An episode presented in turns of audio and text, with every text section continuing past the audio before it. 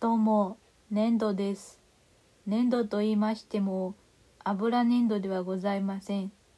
紙粘土です。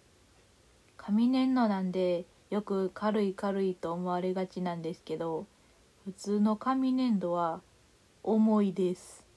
重いんで、なんか、何かこう出っ張ったものの上に置くとすぐ肩がついてしまいます。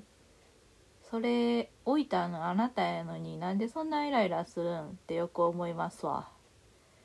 で紙粘土はですね水でよく濡らすとあの表面を滑らかにできますのでひび割れしてもそこの部分はねまあ安心なんですけど。